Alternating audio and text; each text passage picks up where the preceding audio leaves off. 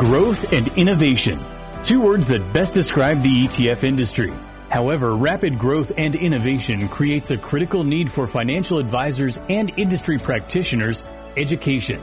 Enter the ETF Institute, the first and only independent organization providing industry professionals and financial advisors with certification, education, and training on ETFs. Learn more about the Certified ETF Advisor designation by visiting cetf.org. ETF Prime is hosted by Nate Geraci, president of investment advisory firm, the ETF Store. This program is for informational purposes only and does not constitute investment advice. Investing in ETFs involves risk, including potential loss of principal.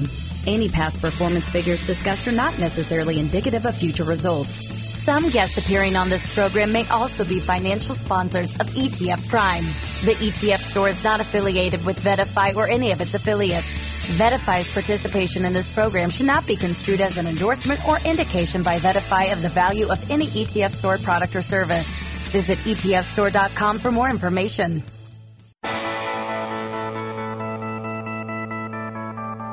Now it's time for ETF Prime, where we discuss everything you need to know about exchange traded funds and the world of investing. Whether you're an investing expert or just starting out, Nate will help you get up to date with what's happening on Wall Street and show you how exchange traded funds can help lower your investment costs, reduce your tax bill, and allow you to take advantage of investment opportunities around the world. And now, the host of ETF Prime, Nate Geraci. All right, joining me will be Jim Bianco, President and Index Manager at Bianco Research Advisors, and also President of Bianco Research, who, in my opinion, produces some of the best investment research and content out there. But not only that, Bianco is now powering the index behind the recently launched Wisdom Tree Bianco Total Return Fund, ticker WTBN. Uh, this is an ETF of ETFs. In other words, WTBN holds other ETFs. And the holdings are determined based on an evaluation of things like uh, duration, and the yield curve, uh, credit quality, volatility. The goal is ultimately to provide some alpha here, even though this is index based. So we're going to get into the mechanics of how that index is structured and also just hear Jim's views on the current fixed income markets right now. Should be a, a great conversation. Also joining me this week will be Seth Rosenthal, Chief Investment Officer at Academy Asset Management, who is behind the Academy Veteran Impact ETF, ticker VETZ, V-E-T-Z, which is also a fixed income ETF. This holds primarily mortgage-backed securities that are actually underpinned mostly by VA loans, veteran administration loans. This ETF also has a uh, smaller allocation to SBA loans, small business loans made to veterans. And Academy has a unique backstory and also some unique investment capabilities because they have a geopolitical intelligence group comprised of former admirals, generals, and uh, senior government officials that helps to inform their investment thinking. So we'll get into all of that and, of course, spotlight the VETZ ETF. Now, to start this week, I have on the line with me Zeno Mercer, Senior Research Analyst at VettaFi. Uh, Zeno is, of course, our resident technology expert, especially when it comes to artificial intelligence and robotics, which will be our uh, focus this week. So let's chat with Zeno now.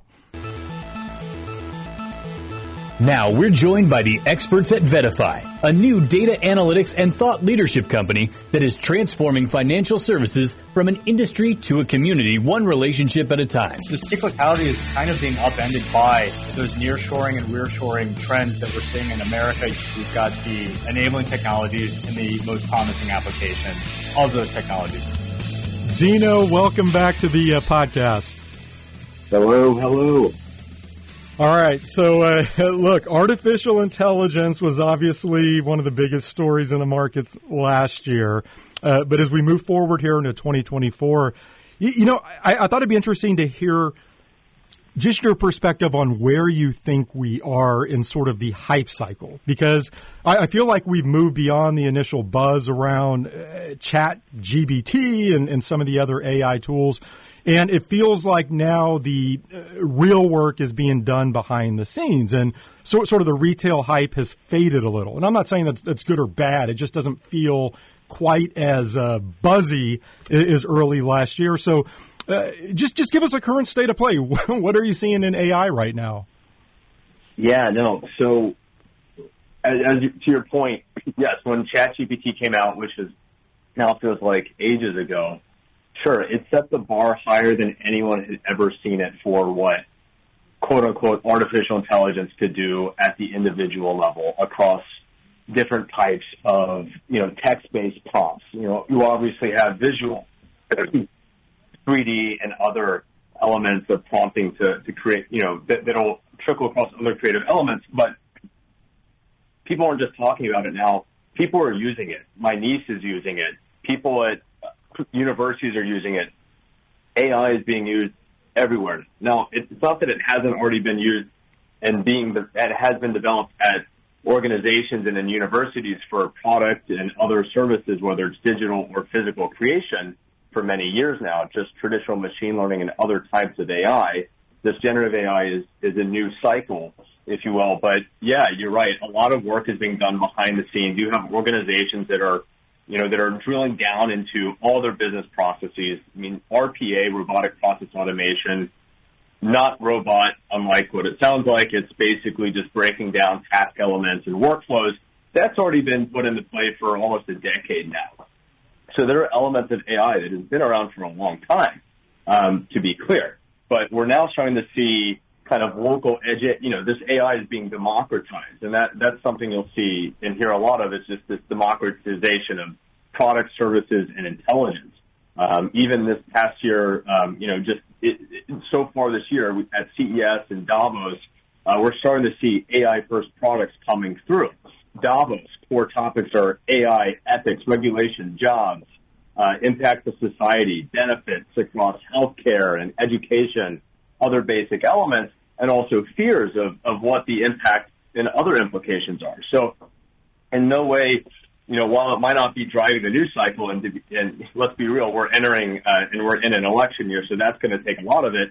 And yes, there are AIs coming into the fold with that. I think um, even today, I saw something that people are cloning uh, Biden's voice, and so you know we have concerns around how do we defend against you know uh, negligence, you know bad uses of AI. But all these things are real; they're now, and every organization and government around the globe is figuring out how to implement and use AI ethically, smartly, and with most impact for their bottom line, their people, and society. There's a lot. Eh, Zeno, from an investment perspective, even though per- perhaps this topic of AI isn't quite as buzzy as I, I, mentioned before as it was earlier this year, there's clearly a lot of investor attention around this. And I'm curious as you look at valuations in the space right now, you know, think about some of the most important companies involved with artificial intelligence, companies like AMD and NVIDIA, uh, Microsoft. H- how are you thinking about their valuations right right now because my sense is um, the overall sentiment is that valuations are stretched right right now. Do, mm-hmm. do you agree with that, or, or, how are you how are you looking at that? You certainly see some companies that are trading at higher valuations on both a sales or not, you know earnings valuation perspective, and then um, versus kind of other players that are maybe not these large cap or, or magnificent seven names. You know, Nvidia is at around 25 times 4DB sales. AMD and Microsoft are kind of tracking similarly at, at 12, you know, around 12 times. Companies like Qualcomm, which are, you know, also getting involved in the AI game, both on edge devices and augmented reality, um, and even laptops, uh, personal devices, not, not just in the cloud, but being able to run AI on devices – you know, it's trading at 4.6 times for EV sales. So you have quite a range. Um, you know, just from our perspective with the, the Think Artificial Intelligence Index, it's trading at around 6.5 times overall weighted versus uh, its all-time high of over 10 times. So the overall ecosystem still actually hasn't caught up. It's really been a mega cap growth story over the past year. Um, and I think that's kind of going to be a big talking point and area to watch is how that how that is impacted going forward. Um, you know, so so yes, I mean you you still overall still you know AI is still a small sliver of overall ETF uh, inflows. You know, yes, you're starting to get some more, but it's still considered kind of a, a, a tactical edge versus you know a core holding versus the Qs, which is a very market cap weighted. So you still have lots of companies that have lots of exposure to AI that and, and will continue to as AI starts to develop and requires more more pieces like edge AI communications and the more and more we depend on AI, the more services and products that we'll have to require from a safety and regulatory and explainability endpoint. Um, these are going to grow a lot over the coming years, um, but that's not necessarily reflected. Um, you know, these are profitable companies. They already have business use cases, but kind of this really incredible growth story hasn't even really been reflected into earnings yet. So that's something to continue as we enter this new earnings season. You know, we're kind of watching for those elements to start trickle in, not just in the obvious names that people are following, like NVIDIA's and Microsoft's and AMD's, um, that are very heavily held across the board. But these other companies, you know, I'll say a name like Pure Storage, um, that you know they're smaller cap but they have great exposure to um, you know the co- these companies themselves as uh, customers, but also growth beyond them. By the way, somewhat uh, related to this topic, there's a stat that I saw this morning that I, I have to share on the podcast, and you're probably already aware of this, but NVIDIA's weighting in the S&P 500 is now nearly equal to the entire energy sector. And there's wow. only three other uh, stocks that fit that criteria. Of course, Apple, Microsoft, and Google. I just thought that was uh, interesting, showing showing the run up, obviously in Nvidia, but uh, you know, energy has struggled for for quite a while.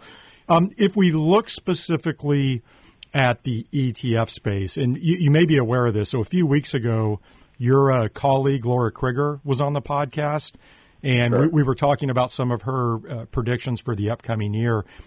She suggested that artificial intelligence ETFs might be the latest fad to flop. Those are her words, not mine. And uh, not to, uh, to, to pit you against uh, Laura, but I would love to get your thoughts on this. And I, I think her point was that look, there's no question AI is revolutionizing pretty much everything. But mm-hmm. I, I, think that was also her concern with AI ETFs. Like, how do you actually capture this since it does impact everything? And she also noted that the company's benefiting from AI, and, and maybe this runs counter a little bit to what you were just speaking to, but you know, she was saying, look, these are already the largest tech companies, anyways. So investors yeah. already have exposure here. They don't need AI ETFs. Uh, how would you respond to that? Yeah, I think I think this is very sound reasoning based on historical and recent performance that mega caps will continue to reign supreme. At some point, it's true that every leading company will be an AI company, just like all of the leading companies today figured out how to use the internet. And if you invested in the internet at the dot com peak, you were out of the game. But those were also companies that had great vision. They were way ahead of themselves from an infrastructure perspective, from a consumer adoption perspective. We didn't have 50% of consumers or, or people on the internet until 2001. So how would you have Webvan compete and be a global company to the scale that it could be, you know, that company could have been today back then? So the same scenario holds true today is you've got lots of AI um, companies that are building products like GPTs you also have companies that are making open source GPTs, which this is kind of a game changer. Now we're democratizing digital products and services and intelligence to a scale that you can run this on your local device, which disrupts the traditional flow of how products and services have worked for almost the entirety of society. So it's true, you know, you have to, you can be in multiple camps here, and maybe you can call them camps. You know, um, do you think just big tech wins no matter what? Um, and if that scenario is true, what other companies win in that scenario? Because they don't do everything themselves. There's an ecosystem of products and services they also use, hardware, software, other elements there. Um, the other angle, and it could be parallel um, and happen simultaneously, is we get more open source edge AI devices that can run and do our own things. They can create their own apps, processes, visualizations on demand. It doesn't require these mega cap companies. What happens in that scenario? what are the companies that win in that in that game? Um, you know, I try to find, and I spend time looking at companies that fit the narrative going into both of those. What overlap exists there? Um, there's also going to be lots of M&A as these companies play. You've got big uh, financial organizations, energy companies. You know, energy is actually a big beneficiary. Um, you know, AI uses a lot of energy right now, and it's also helping uh, improve um, not just how we collect energy, but and distribute it and store it, but all of these different elements coming together. We've got advances in batteries and you know nuclear that are that are being driven by advances and capabilities of the raw power behind uh, the AI. So it's this very synergistic boost here. So yes, I think there's a world where you know these these magnificent 70 fuel companies continue to reign supreme for some time, but I think there's a couple other you know companies and plays in there where you might actually see uh, less, you know, need for these companies. Um, and then it's not just regulatory where you see, you know, uh, impact on app stores and antitrust that reduces their top and bottom line and margins. Um, that's in, especially in the EU and China. The U.S. hasn't really ever had a heavy hand on them to that extent, you know, not even since Microsoft and the Internet Explorer case back in the 90s. But you know, this open source element, um, and we're starting to see companies that are being built off this uh, that can drive a lot of competition against these players. So I think that's a, a really underappreciated angle to the story that we've had where the obvious early winners are these big players and the companies that, that sell services to them. If, if I were to distill that down and, and going back to AI ETFs, you know, most investors again are going to have exposure to um, the, the Magnificent Seven, right? If they're owning the S and P 500 or whatever. So, is, is a takeaway there that if you're going to invest in AI ETFs, you should be looking for products that have minimal overlap there? And I guess along, you know, those lines, I know obviously VettaFi uh, has the Think Index, THNQ, that's behind the uh, powers the Robo Global Artificial Intelligence ETF. What does the overlap look like on that? It's about 14%. Okay. But is that, that the key? Go ahead. Sorry? Go ahead. Yeah, about 14% with the MAG 7. There's obviously MAGs from Roundhill, which is literally a MAG 7 ETF. I don't really feel like I need to dive into the, the you know the weighting there. Um, the, you know the Qs, uh, triple Q, 45% or so in the top 10 names, largely Mag 7. And then uh, another player, also from is Chat, which uh, has 53% in their top 10 names, you know, a lot of, you know, concentration into the Mag 7. Obviously, a lot of those players are in chat, you know, in generative AI. Um, I think the little broader. Um, there's cybersecurity, there's networking, semiconductors. I think uh, we look at it more as like a body. There's brain, there's energy, there's senses, an immune system, and connectivity, and then there's actions like reasoning, movement. Um, and so, you know, these these those elements echo what is needed for deployment of AI, and it's not just kind of what's happening today, but this broader ecosystem of what artific- artificial intelligence can mean across the physical and digital domains. Um, there's also AIQ, which you know top five holdings are NVIDIA, Meta, ServiceNow, and IBM, uh, with 35% or so in the top 10 names. Very uh, market cap weighted. Just a few minutes left here. You mentioned the physical and digital domains, and I, I know we briefly touched on this last time you were on the podcast, but um, let, us come back to this idea of artificial intelligence and robotics mm-hmm. getting lumped together because I have noticed in the ETF space there are a number of products that combine these two, right? And, and you had talked a little bit about why it is important to understand the differences here from an investment standpoint. So, do you, do you want to elaborate on that a little bit? Because I do think it's important for investors looking to allocate to these types of ETFs to, to understand the drivers here, whether they're looking at a you know more of a quote unquote pure play AI ETF or something that's also combining robotics. Yeah, I'm glad you brought that up. Um, there is a big difference, and they significantly impact and use each other. Um, you know, chips wouldn't be in existence without extremely precise automation and robotics companies. But I like to break it down as simple as possible. AI is digital, robotics is physical, and yes, there's some gray area there. Um, but you're right. A lot of AI ETFs that are bundled in AI are hybrid, and a lot of robotics ETFs are considered AI. A lot of people think, you know, the Robo Global Index ETF, which was launched in 2013, they bundle that into AI, which I disagree with. It can benefit from AI, I think robotics is going to benefit greatly from generative AI improving training, sensing, controls, and computer vision elements and reducing energy requirements and basically just uplift and upskill these robots to be working beyond just traditional cells and manufacturing and industrial elements. But, you know, some of the things we're focused on at large are, you know, autonomous vehicles and drones and other modalities such as that. We even see, you know, we've called out this year as being the year of the humanoid robot. Um, and we're actually starting to see humanoid robots with functioning hands and mobility that are being tested in warehouses across the globe. That's in the U.S. with Amazon. You have China exploring this. It's one of their top goals, actually, in China, is to build humanoid robots to, because there's a labor shortage for a lot of these key areas that have high churn, low labor demand. I mean, people don't want a lot of these jobs and they're dangerous. And so there's, there's a lot of companies and components that go into that. So AI can help with the training elements, but on the physical side, you've got controllers and motion controllers and sensors and computer vision that are very hardware based. And so that's why, you know, it's important to, to isolate, you know, physical as being creation and movement or digital as, you know, reasoning and analysis and these other elements. There's an overlap of sorts, uh, but there are very key differences. You know, take, for example, Box. Uh, 69% weighting in the top 10 names with NVIDIA at 17%. Intuitive Surgical at 11, ABB at 8, and Keyence at about 7%. You know, ROBO um, has about 18% in the top 10 or so names. So it's it's a bit more diversified with uh, more you know weighting in the uh, mid and small cap. Companies like Azenta, Intuitive Surgical is shared at number two. Companies like Teradyne, Illumina, and uh, one of my favorite companies, Rockwell Automation, was just at their uh, hmm. their investment analyst day uh, last last quarter. Yeah, I mean, as always, it uh, you know we say this all the time on the podcast. It gets back to understanding exactly what you own. You have to look under the hood, understand the uh, the specific companies uh, there. By the way, the uh, humanoid robots. Every time I see one of those videos out on uh, Twitter X, it scares the living daylights out of me.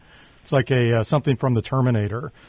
Terminator. Do you, yeah. you ever watch iRobot? Yeah, exactly. Yeah, yeah. it's amazing. in theaters. Yeah. Yeah. No, but there, there's a lot of positive elements there. Yes. What, what, uh, it's true that the set, you know, the control elements and, and th- those are very important elements that will not, we will not see broad adoption without safe controls sure. of these types of modalities and robots. No, so that's, that's going to be one of the biggest regulatory discussions of our time. You know, you've got people that need help that don't want to do chores at home. And if somebody could do that, everyone, you know, a lot of people's quality of life will be enhanced.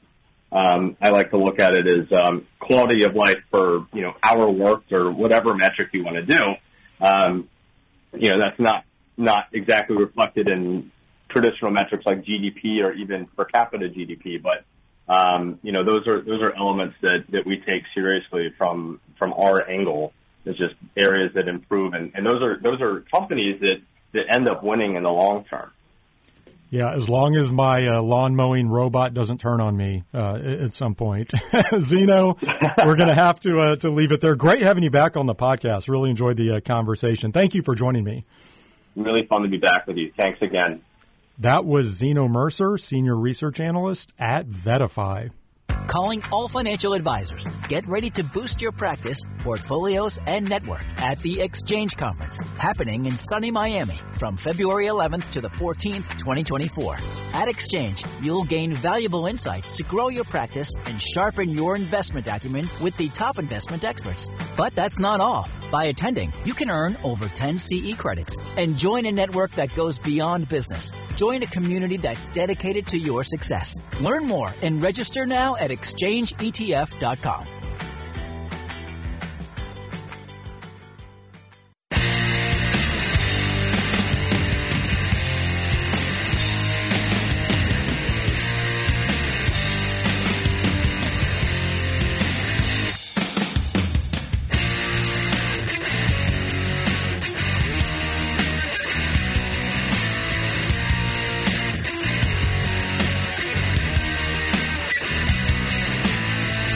My next guest is Jim Bianco, President and Index Manager at Bianco Research Advisors and also President of Bianco Research.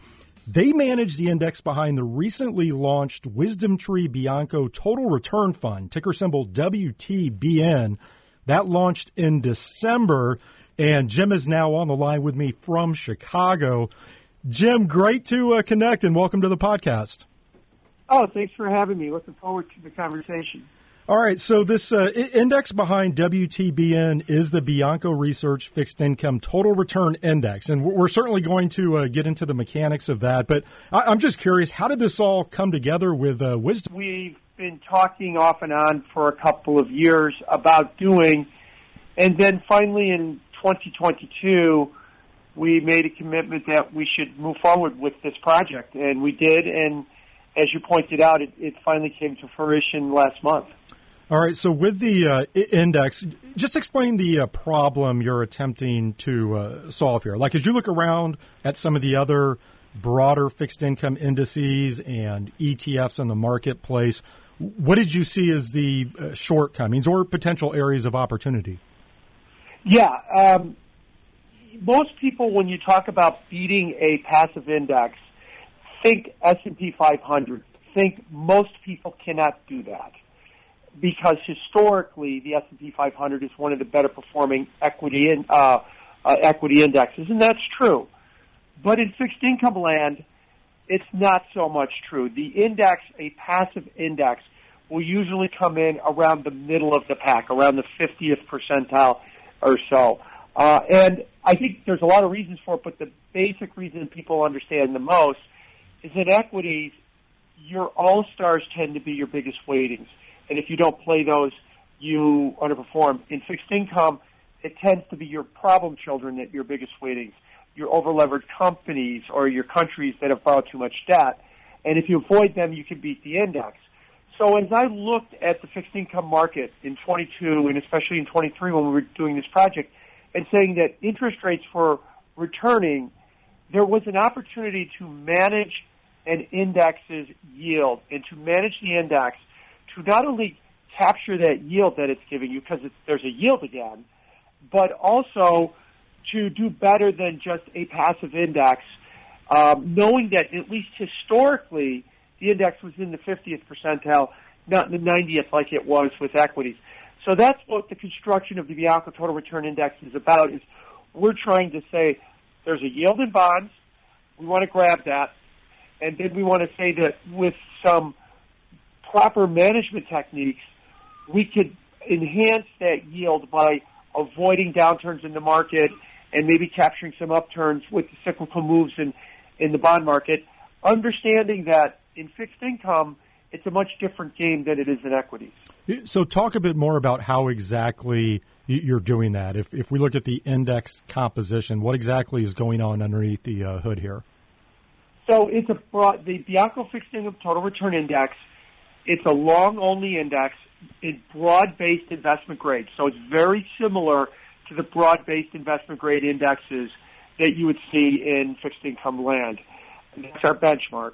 Um, we've identified five what you would refer to or I would refer to as factors that um, lead to the outperformance of an index.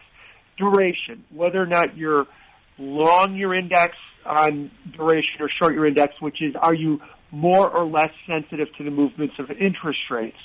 The shape, uh, how you own that duration, or the shape of the yield curve. Is your duration owned between the five and the seven year maturities, or is it owned between the two and the 30 year maturities? Being one being bulleted, the other being barbelled. Bulleted would be because you think the yield curve is going to steepen, or barbell means it's going to flatten. Credit. Are you overweight or underweight credit would be the third factor. Structure or volatility which would be more people understand as mortgage securities. Are you overweight or underweight? Structure or volatility? And then we have a, a final um, factor that we've added, and that is a conviction or an other factor, high yield, preferreds, municipals, in, um, international, uh, and the like, as to whether or not you want to uh, uh, have some kind of conviction bet, which in our index is only limited to a maximum of 20% of the overall index. So we reweight, we reweight these five factors every month to try and position ourselves to outperform, say, a passive, broad-based uh, investment grade index. If I look at the current top constituents in the index, and, and, and, actually, let me just go through these. I think this might be helpful for listeners uh, if, if you'll bear with me. So, top holding is the iShares MBS ETF at 21%.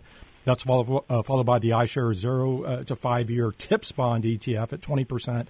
And then uh, just quickly here Vanguard long term corporate bond ETF, Wisdom Tree floating rate treasury fund, Vanguard short term corporate bond uh, ETF, Vanguard intermediate term corporate bond ETF, Schwab long term U.S. Treasury ETF, Schwab short term U.S. Treasury ETF, iShares 7 to 10 year Treasury bond ETF, iShares triple B rated corporate bond ETF, and then the iShares 3 to 7 year Treasury bond ETF. Um, can you just talk about that, that positioning? Overall? What what should be some of the key takeaways if an advisor or an investor is looking at those holdings? And, and perhaps a good way to do this would be to compare to something like the Bloomberg U.S. Aggregate Bond Index, just just at a high level. yeah. Excuse me. Um, first of all, you'll notice from that description that we own other fixed income ETFs. The reason we do that is because the fixed income market, like the equity market, has now been sliced and diced into over 500 different um, index-based fixed income ETFs. So there's pretty much a flavor for anything you would want in the index land in bonds, like there is in stocks. So we could have put together, and we do have access to a cash market desk, if you will. We could have bought hundreds of mortgage securities. We could have bought MBB, which is what we wound up doing, to pretty much accomplish the same thing. So the first thing is we use other ETFs. That makes it very transparent. That makes it very liquid. Within the fixed income blend, as I mentioned with our factors, you'll hear a lot of our factors in there. Corporate bond ETFs, mortgage ETFs, treasury ETFs, you heard long-term, intermediate, short-term, whether or not we're structuring along the curve, how we, we structure all of these securities together, um, you, you know, to have an average duration and the other thing about fixed income ETFs, the analytics have gotten so good in the last couple of years that while you might look at our portfolio and see 11 or 12 fixed income ETFs, we can actually track it as 2,865 individual securities, looking at all of those securities, what are their average weightings versus various metrics, and compare it to a broad-based index that might have, like you mentioned, the Bloomberg Aggregate Index that might have 12 or 13,000 securities in it, and to see how we stack up relative on our weightings on that. So we look at it as both not only a handful of ETFs, but an aggregation of thousands of fixed income securities purposely built to try and uh, uh, achieve an objective that we're, we're hoping to accomplish. Going back to your earlier point on the uh, potential shortcomings of traditional passive indices in the in the fixed income arena. Just out of curiosity, why not go pure active management here? Because as I'm sure you're aware, that's been a, uh, a, a huge growth area within the ETF space. There's been a lot of buzz around uh, active, and to, to, what you were saying, I think some investors would, would certainly make the case that active management is much more effective in, in the fixed income arena than in the equity market. So, so why not just serve as the uh, active portfolio manager on this ETF? You know, that was a consideration. And when we decided to look at the possibilities that we could do, we thought that basically laying it out as an index uh, was a better option for us in the way that we try to explain it, in the way that we try to move it we I, when I was explaining to the WisdomTree people how I, I'd go about doing this, it kind of became obvious that what I was describing was this, you know, discretionarily index approach. So it kind of evolved more that that seemed to be the natural way to way to how we're going to do it. But you're right, we're not purely an active fixed income ETF. WTBN is a tracker for my index, but my index is discretionarily managed. I use the word discretionarily because it's not mechanical. It's not a math equation like you're usually used to with a passive index. It's more of an active index. If you want an example, I like to think of of how we do this. The S&P 500 is an is a committee driven discretionary index. The committee gets together and decides which stocks are we going to take out of the index, which stocks we're going to put in the index, managed by human beings.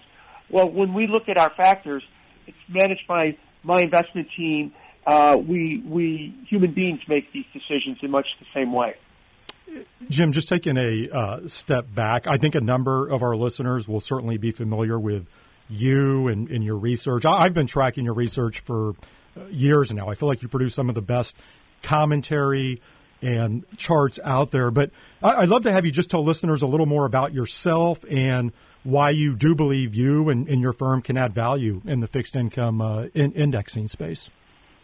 Yeah, so um, I've been doing this in the fixed income market and in the macro space for over 30 years. Bianco Research, my research firm, was founded in April of 1998, so we're coming up on our 26th anniversary.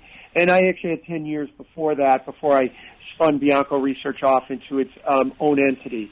I have been long a fixture since the 90s um, in the fixed income market as a commentator, as an, as somebody who has been on the research selling side of the business for many years on the institutional side.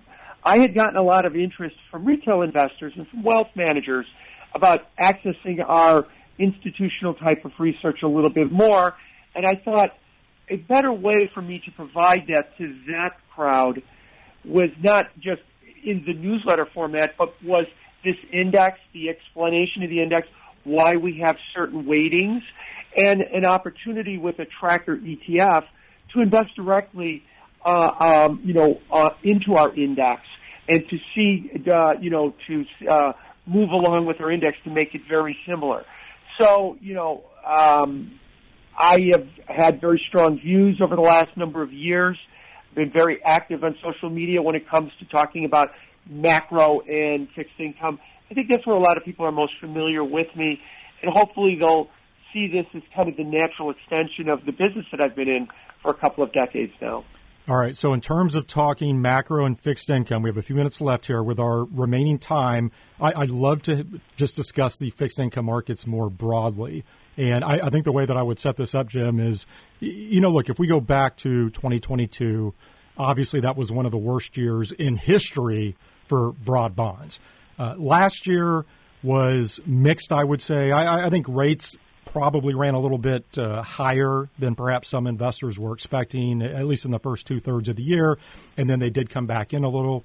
Uh, and, and, then, you know, here more recently, we are again seeing, uh, I would say, some bias to the upside with, with rates. Where, where's your head at on interest rates and taking on duration risk in a portfolio right now? I think that's really the biggest challenge for a lot of uh, investors and advisors. You know, should they take on that duration risk? It is. That is the biggest risk. Um, and you know, to be to be blunt about it, and I've been very vocal on my views. I think that the bull market in bonds ended in 2020, and we're in a period of higher interest rates, or if you want to call it a bear market, yes. Now, why would I buy a long only index if we were in a period of a bear market? Because in 2024, two things have happened. One, the big sell off, as you mentioned, from 2022 from August 2020 to October 2023 was the worst sell-off in the bond market from a total return perspective, price change plus coupon, since the Civil War. You have to, that was a 160-year uh, uh, black swan event. How bad that was. Where we're left after that, we're finally left with a yield. The yield on broad-based bond indices now is around 4.7 percent, where it was around under 1% three years earlier. That yield can be managed properly to hold that 4.7 as much as you can, protect yourself from falling prices, and that would be to be short duration. Uh, so the management of a of a bond portfolio, I think, has shifted in the last year or two to be something similar to the way we would do it pre 2009, pre QE, when there was a yield and when total return was an idea of there's a yield, let's grab that yield, let's now move our, our convictions or our, uh, our factors around that yield to try and protect that yield, maybe augment that yield by having certain moves. But you're right, 2022 and into almost the end of October of 23 was a horrible time for the bond market but with that sell-off. But when it was over, it left us with a yield. And that's what I think most bond investors are aware of. And that's why you've seen, even during that sell off into 23, flows continuing into ETFs. People saw that there was a real, uh, a, substantial yield, not to confuse it with real yield, uh, and that they wanted that yield, but they also were risking price losses along the way. And that's what we're trying to say is we can hopefully manage those price losses. Plus, I would also throw in, we are in an inverted yield curve world. So this means that if you are short duration, you don't give up yield. If I move to become less sensitive to the movement of interest rates, which is what short duration means, so that prices don't fall as much when yields go up, I don't have to move down the yield curve spectrum if we had a normally shaped yield curve where long-term rates were higher than short-term rates. I could still get that same yield and um, and be less sensitive to the movements in rates. And that's why I think that this index factor approach is the right approach for this type of environment now, especially after the sell-off we saw from 2020 to 2023. Just about two minutes left here. What about on the credit side? Because to, to your point with where yields are at now, you may have some investors saying, hey, look, I'm, I'm going to try to enhance that yield by taking on some credit risk. And if I look at credit spreads right now, they are below the historical median. No, no, nothing appears too alarming, but uh, as I'm sure you're aware, certainly some investors are concerned about the economy and a potential recession. So, j- just high level, what's your view on uh, credit risk right now? Credit, you know, you're weighting in a bond portfolio in credit is your equity weighting. If you're overweighted your benchmark, to use an example like we approach it, you're basically making the same type of outlook that you would for rising stock prices. If you're underweight credit, you would be making the same bet that you would be if you were defensive in stocks. Um, our structure right now, I uh, should say, we're about 99% uh, credit weighting relative to our benchmark. In other words, it's a fancy way for me to say we're pretty neutral right now when it comes to credit. Um, we're, you know, reevaluating that credit issue right now in wake of stocks moving up as much as they have over the last month or so to try and figure out where we want to move, uh, change it. We haven't made a decision yet, but we're around 99%. So credit, I think, is your stock weighting. If you are moving into credit and saying, I want to grab extra yield through credit, then you also should be staring at the S&P saying, I think that's going to keep going up, even though it is currently at an all-time high right now. Not saying that's wrong. I'm saying, but those things tend to move together, and you have to, and it really shouldn't be separating them. Well, Jim, with that, uh, we're going to have to leave it there. Again, really enjoyed connecting. Uh, we'll, we'll, certainly have to do this again. Best of luck to you on the uh, index and, and, the ETF. Uh, thank you for joining me this week. Thank you. That was Jim Bianco, President and Index Manager at Bianco Research Advisors and also President of Bianco Research. Entrepreneur shares was one of the first thematic investment strategies, and we were the very first in entrepreneurship, innovation, and disruption. We have over 30 years of academic research that we developed at Babson College, the number one school in entrepreneurship. And from this, we developed a proprietary entrepreneur factor, which demonstrates how investors can outperform peer benchmarks over time. Our model works best during declining interest rate environments such as now, and we have two ETFs investors can follow. One is ENTR, which is U.S. large caps, and one ETF is ERSX, which focuses on non-U.S. small caps.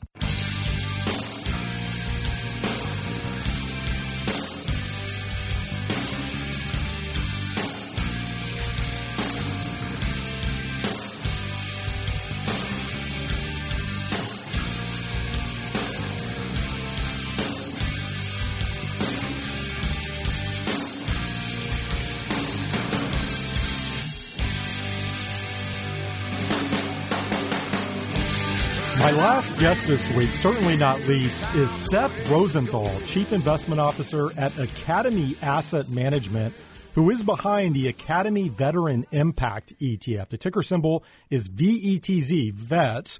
This is their uh, first ETF. It launched in August of last year, already over $50 million in uh, assets. And Seth is now joining me from Chicago.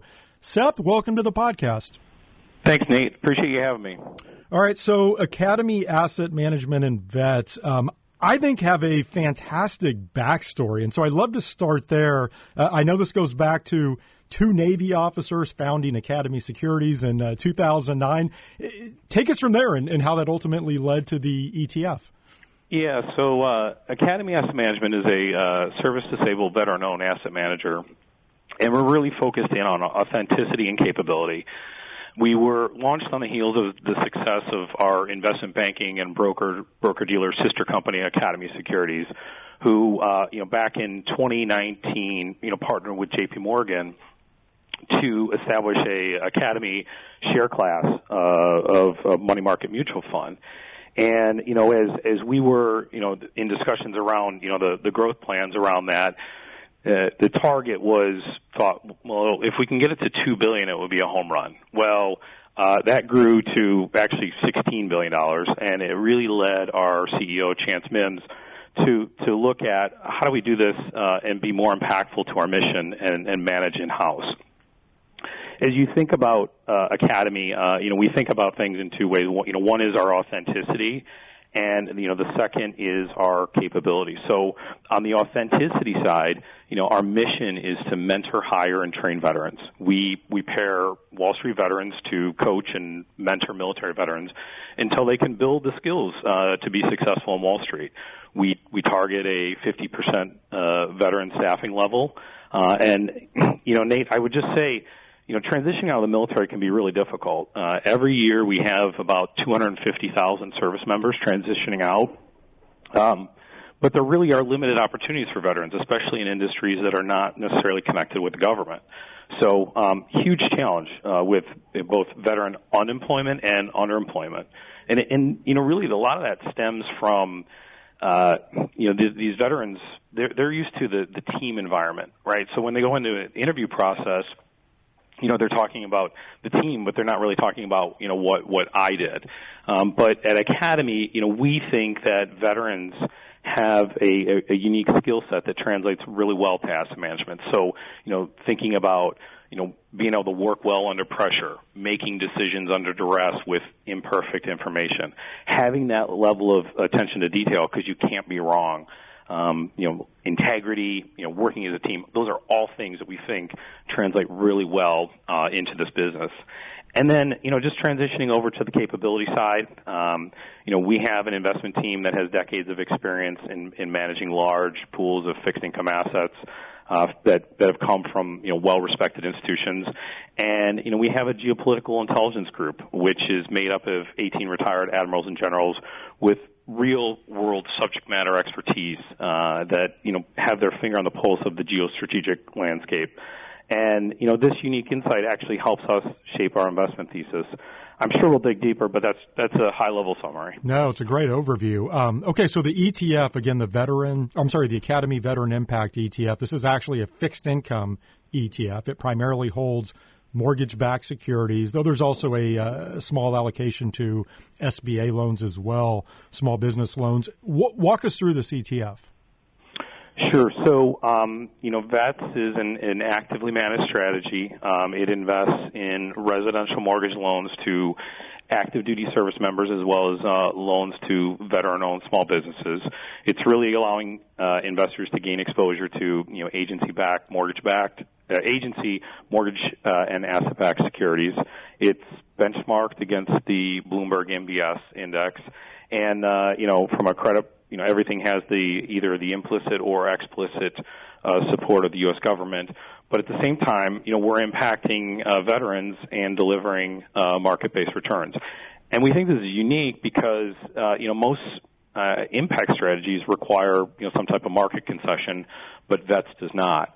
I, I would say, uh, you know, the, we think about the impact here in three ways.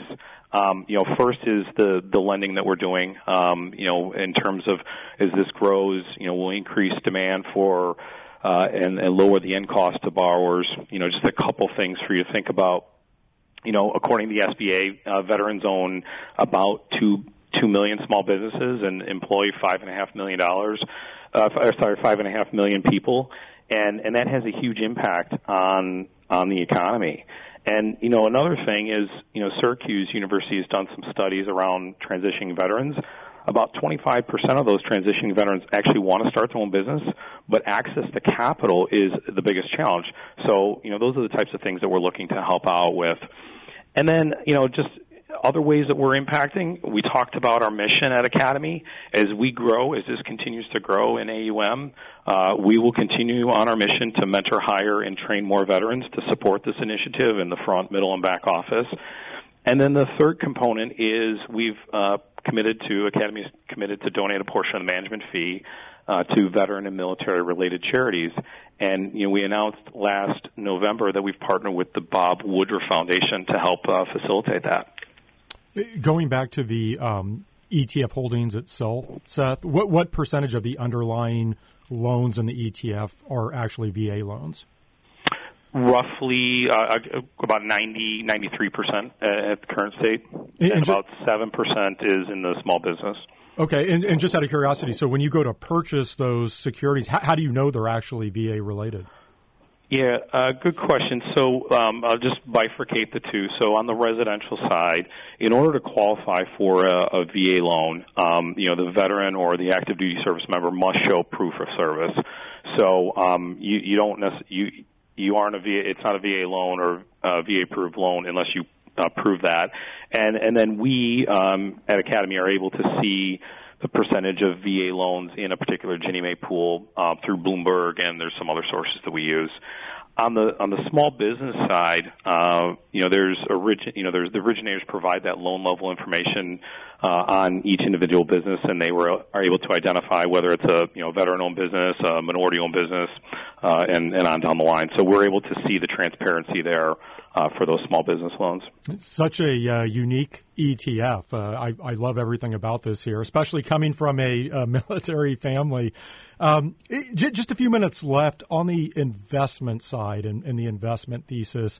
It, it, was interesting. I was uh, visiting earlier with another guest on, on interest rates and, and taking on duration risk. Do you have any strong views directionally? on rates. And I, I, guess along with that, do you want to briefly explain how interest rates typically impact uh, areas like mortgage-backed securities? Sure. So, you know, I, our view is that we think rates, you know, will trade in the in a, in a bit of a range over the over the near term. Um, there's a few countervailing factors, you know, slower growth on the horizon, lower inflation, um, but you know, there's a potential to you know offset offset um, you know, for elevated term premiums, you know, as we really, uh, get our arms around some of these uh, deficit and, and supply concerns. So we think there's some countervailing factors. You know, just to unpack the other portion, uh, the other question around, you know, how it impacts, how, how prices impact or performance uh, on, on MBS. So they have a duration component. Uh, you know, VETZ has a duration of about, uh, call it six. And you know, so if rates uh, you know were to fall, all things considered, you know, prices would rise. Uh, the the the risk here with mortgage-backed securities is that you know there's uh, lower rates could cause prepayment. Mm-hmm. Now, what we see is you know we see mitigating factors uh, here in that you know the average coupon that we hold is below four percent. So you know the portfolio has you know even if rates were to fall, you know a few hundred basis points, there's about 200 basis points of what we call prepayment protection before there's uh, refinancing comes into play. So, um, and we're also, you know, looking to mitigate this by selecting pools that have, you know, implicit uh, prepayment protection. You know, looking at you know loan size and geography and some other things.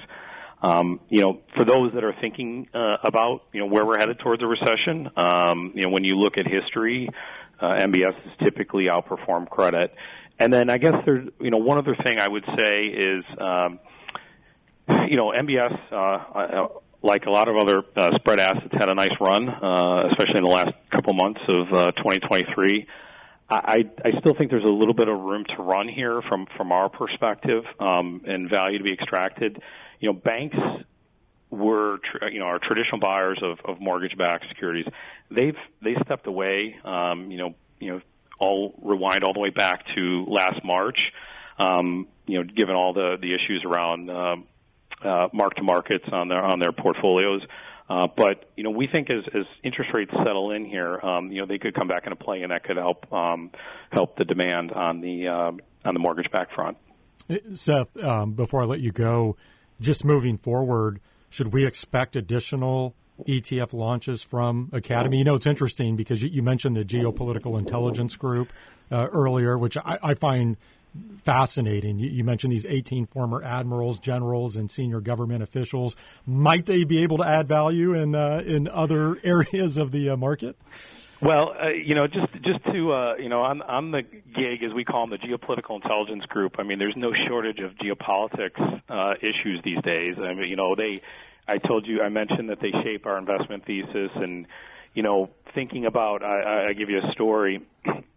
Back in 2022, when you know Russia was invading or was you know lining up tanks on the border of Ukraine, um, you know, while the market was debating whether or not you know uh, Russia was going to, you know, Putin was going to invade, the the you know our folks were saying that's a done deal, and we started thinking about you know the second order effects, and so we started talking about. uh commodity markets and, and the impact to you know energy sanctions and supply chains. So um, you know that actually helped us see uh, the inflationary impacts uh, that the market didn't account for. We were able to position client portfolios appropriately. So um, you know, it's it's definitely something that's that's on our radar.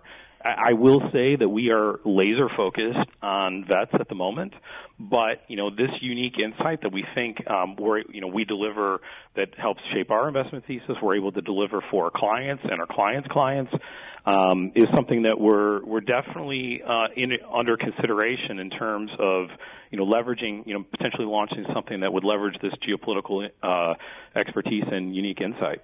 Well, Seth, really enjoyed hearing the uh, backstory on Academy. Again, I, I, love everything that you're doing for military uh, veterans. Best of luck to you uh, with, with, VETZ moving forward, and uh, thank you for joining me. Thanks, Nate. Appreciate it. That was Seth Rosenthal, Chief Investment Officer at Academy Asset Management. That'll do it for this week's ETF Prime. Next week, I'll be joined by Jay Jacobs, U.S. head of thematic and active equity ETFs at BlackRock. And yes, we will be discussing the iShares Bitcoin ETF. Uh, we'll also talk key themes Jay is watching in uh, 2024. And then Tom Hancock, portfolio manager at GMO, will spotlight the GMO U.S. Quality ETF. Until then, have a great week, everyone.